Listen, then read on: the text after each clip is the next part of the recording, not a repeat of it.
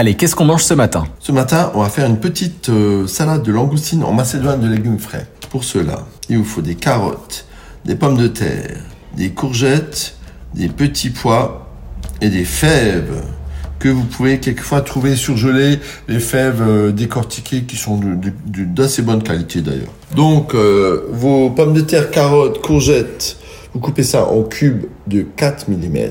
Vous faites cuire ça carottes et carottes et pommes de terre à l'eau, courgettes à l'huile d'olive.